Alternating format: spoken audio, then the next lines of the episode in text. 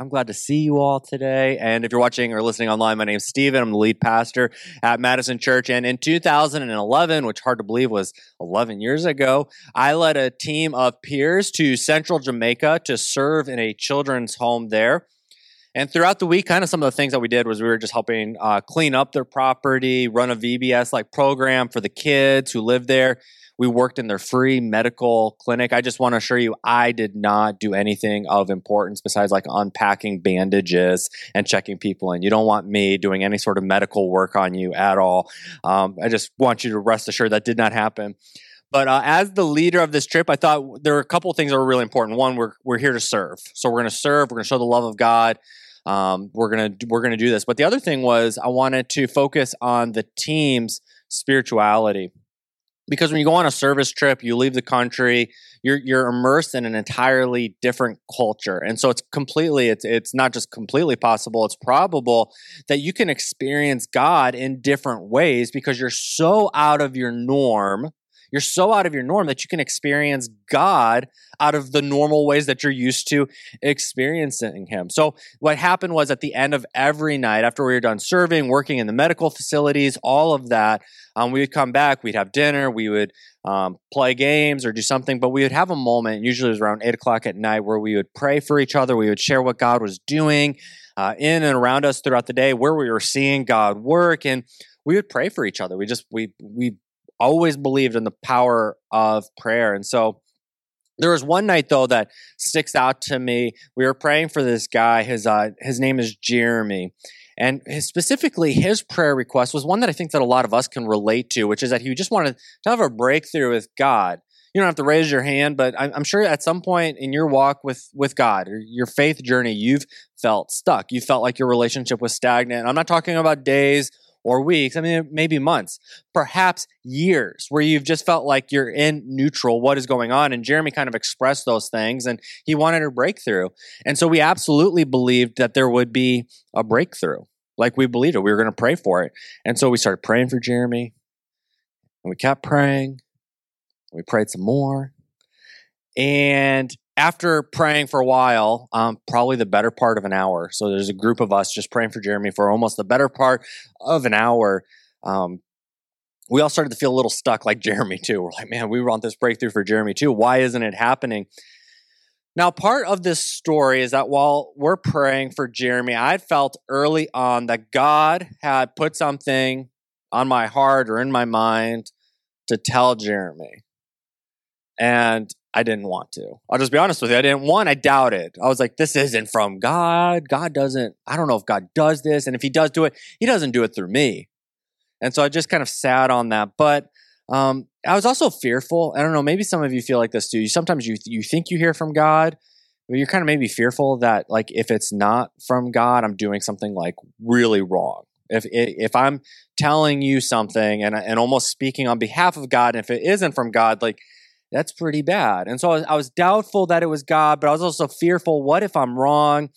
Um, but eventually, the pressure of just praying for for an hour or so, more or less, with this guy, he's frustrated. I could tell that the team's starting to get like, we're praying. Do we just do we quit? Like, it, you know, do we quit praying for him? And and isn't that going to make things worse for Jeremy? Like, hey, we guys pray for me. We we had seen God do some amazing things already through prayer in this at night, and so um, the pressure of that with with the frustration and then this pressure also building. Whereas when I started off being doubtful or fearful, I'm like, I don't know if this is from God.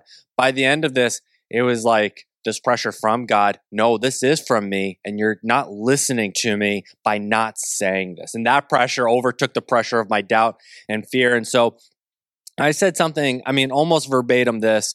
Uh, I, as I walked up to him and, and everyone kind of moved, I put my hand on his shoulder. I said, uh, Jeremy, I, I think that uh, I think God is God is telling me something. I'm like very weary and uh, I'm not sure, but um, God wants God wants you to have a breakthrough. Like God, for sure, He wants you to have a breakthrough. But there's something in your life, and I, I don't know what that is, but there's something in your life that God has told me that's keeping you from having the breakthrough. There's something that the word was. There's something you haven't surrendered to God and and he wants you to surrender that and as soon as you surrender that you're going to have your breakthrough and i didn't know what i was talking about but jeremy did And Jeremy fell on his knees and just started crying hysterically, opened up his arms, and all of a sudden it was just like you could see God in the room.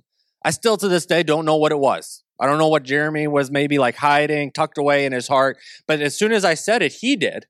He knew, and he knew he wanted the breakthrough. And then here was God speaking through me, reluctantly through me, that, hey, this is how you're going to have the breakthrough. And then we saw it right then and there in the room. We saw that um, Jeremy had that breakthrough.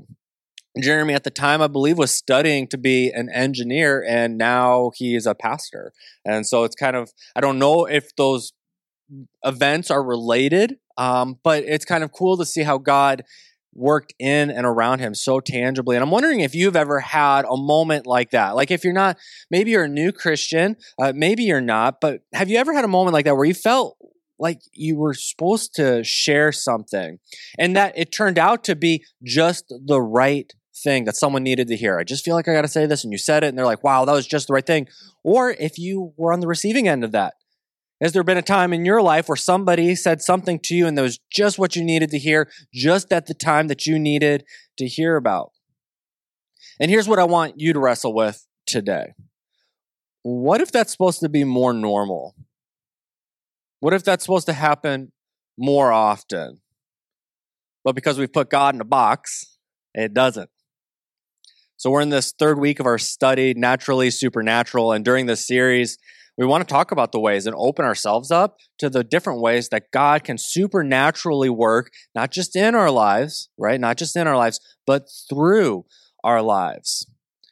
I believe that there's a dimension of your relationship with God that you're missing out on, and that we're the culprit I'm missing out on it. You're missing out on it. You're watching and listening online. You're missing out on it. We're missing out on it because we have put God in a box. Well, what kind of box have we put God in? We put God in a box of whatever we have deemed plausible. And that's going to be different for everyone in the room, depending on your church background. If there is a church background or there's not, depending on what you think about Jesus, what you think about the Holy Spirit, what you think about God. Can God answer prayers? Or can God only answer certain kinds of prayers? And it's kind of those things that we begin to wall up God. And I love logic and reason. And I love doing the series that we've done in the past where it's like making sense of God and who needs God, how not to read the Bible. But sometimes the cost of doing series like that, on the one hand, the pro is like there are reasonable and logical ways that we can interact and understand God. But sometimes the, it comes at the cost of boxing God in. And so we can walk away from a series like that and think that we've got God all figured out. And actually, what we have done in turn is we've put God, our relationship with God, in a box. And so throughout this series, I just want to challenge you whatever you think God can do or can't do, I want to challenge you to let God out of the box. God is God and can do all things. And by keeping God in a box, really, we're just stealing from ourselves. We want to have breakthrough. And perhaps we're the reason we're not having breakthrough because we've put a lid on top of the box.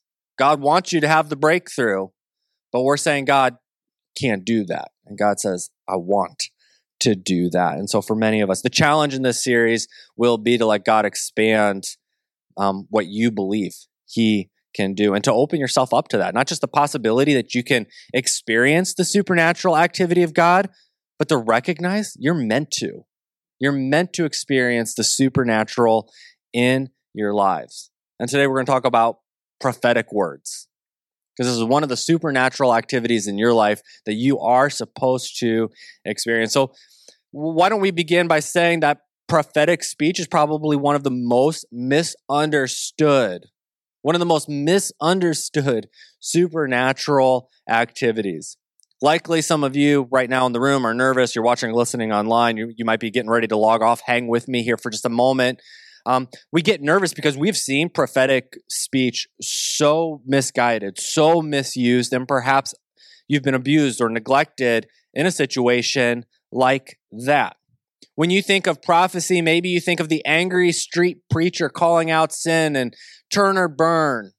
If you don't quit doing this, if you don't start believing right now, you're going to go to hell or you picture somebody going around and calls out um, every kind of sin in people's lives. Kind of like Jim Carrey from Liar Liar. You might think that prophecy is knowing everything about everyone and then airing it out for everyone to see. Or maybe you think that prophecy is someone who spends their time trying to predict the future, kind of like a spiritually sanitized version of a fortune teller. And those are all wrong. Those are all wrong. I want you to hear that. That, that is the misunderstanding that we have when it comes to prophecy. So perhaps the place that we should start is by clearly defining what we mean by the biblical, the biblical practice of prophecy. Alex and Hannah Absalom, they're authors and teachers. They define prophecy this way. They say prophecy is loving the supernatural ability to know and appropriately speak the mind of God on a specific subject at a specific time by the prompting and inspiration of the Holy Spirit. Prophecy, I love that first line. Prophecy is the loving supernatural ability. It's the loving supernatural activity. It's not meant to bring shame or discouragement or to put anyone in their place. I feel like I should just say that again. Prophecy is not meant to shame people. Prophecy is not meant to discourage people, and it's not meant to bop them or put them in their place. Prophecy is not about getting some stuff off of your chest or to manipulate other people. You don't go up to somebody and say, Well, God told me you should stop doing this or you should start doing this because that's what you want or that's what you believe. The heart behind prophetic speech is love. And might I throw out that if you have to say something and then follow it up with, I'm saying this out of love, you most certainly are not. You do not need to clarify you are saying something out of love if you do love someone. Prophetic speech is about sharing God's thoughts. It's about sharing God's heart. And it's prompted not by ourselves, but it's prompted by the Holy Spirit. It's that nudge that some of you have felt inside of you. Perhaps you felt that nudge this morning as we were singing the music and praying. The reality is, is that God has always spoken through prophetic words throughout the entire Old Testament. God used specific people to speak prophetic words to the people of God.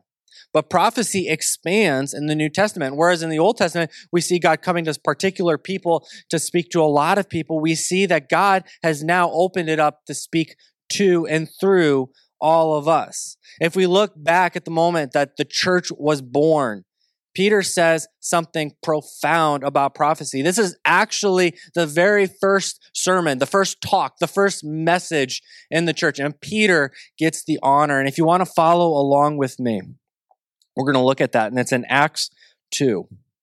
And I'm going to begin in verse 14 because I consider this to be maybe the greatest introduction to any message given in church. Peter beginning in verse 14, stepped forward with the 11 other apostles and shouted to the crowd, Listen carefully, all of you, fellow Jews and residents of Jerusalem. Make no mistake about this. These people are not drunk, as some of you are assuming. How awesome is that opening? People are coming in, they're looking around at all these followers of Jesus. They're speaking in tongues and speaking in other languages and prophesying. And so everyone's looking around like, I think they're drunk. And Peter begins his sermon by saying, They're not drunk, guys. Now, why aren't they drunk? He says, Nine o'clock in the morning is much too early for that. Nice job, Pete. Way to solve that. Come back at five, maybe it's a different story, but right now it's only 9 a.m. and we are not drunk. He says, No. What you see was predicted long ago by the prophet Joel. In the last days, God says, I will pour out my spirit upon all people. Your sons and daughters will prophesy. Your young men will see visions, and your old men will dream dreams. In those days, I will pour out my spirit even on my servants, men and women alike, and they will prophesy.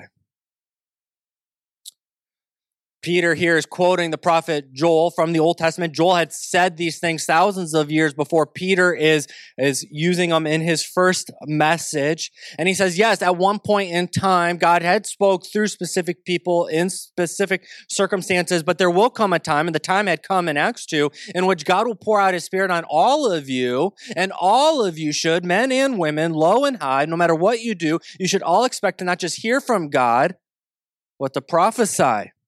We are all to prophesy. And the point I'm trying to make is the point I think that Peter was trying to make that prophetic words are supposed to be happening. I struggled thinking of an introduction story this morning. I was like, hmm, when was the time that somebody had spoke something from God to me? And I was like, nothing's coming to mind. All right, when did I do it? It's like, nothing's coming to mind. And I had to think about this, and, and it shouldn't have been that rare. It shouldn't have been that rare because when we read in Acts, we read that this is supposed to happen regularly. It should be a regular dimension of our spiritual community. It should be happening on Sunday mornings in this place. It should be happening in our small groups when we go out to eat on Friday night or grab coffee on Saturday morning. When we're together, we should be regularly expecting prophetic words to be occurring. We should all expect a naturally supernatural life. And, and these prophetic words are plausible. They're absolutely plausible. And again, Paul's going to kind of layer this on in First Corinthians when he's talking to a church. He says, Follow the way of love, follow the way of love, and eagerly desire gifts of the Spirit, especially, especially prophecy. For anyone who speaks in a tongue does not speak to people, but to God. Indeed, no one understands them. They utter mysteries by the Spirit.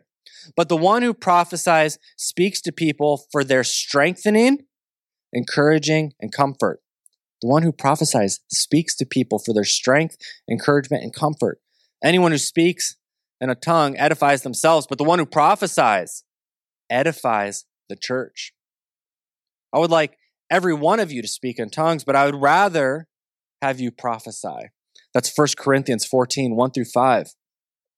And Paul is talking about two spiritual gifts. He's talking about one, speaking in tongues, which is the ability to, to speak in unknown languages, earthly and heavenly, languages that you don't know. And then he talks about prophecy.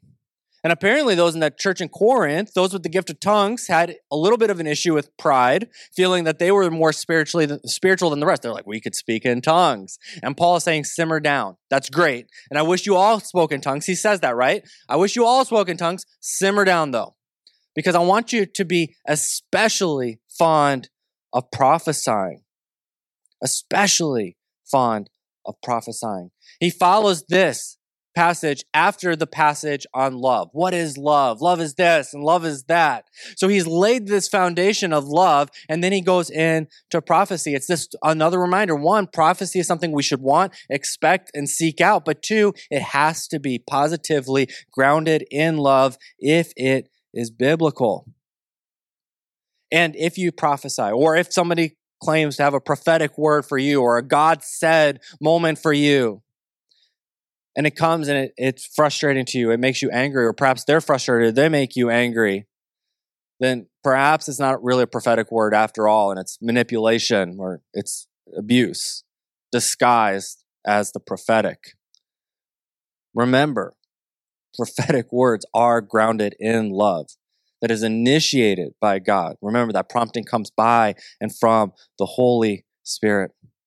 Paul gives us a filter to discern that if a word comes from God, it should be strengthening. Paul says it should be encouraging. Paul says it should bring comfort. That's your litmus test. That's your filter. Is this coming from God? One of the questions that you can ask is Am I encouraged? No, I'm rather discouraged. Maybe it's not from God. Is it bring you comfort? No, I'm actually quite uncomfortable. Perhaps it's not from God. Did you feel strengthened by this or attacked? Perhaps it's not from God.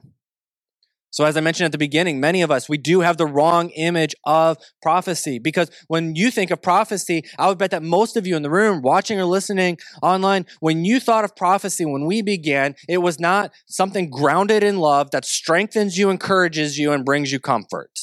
If it did, great. You have a good understanding of prophecy. But I want the rest of you who didn't begin that way to understand that prophecy is done in love and strengthens, encourages, and comforts us. So when you think of somebody who's on a street corner, standing on a soapbox, yelling, calling people out for their sins and their faults and the wrongdoings, that is not prophecy.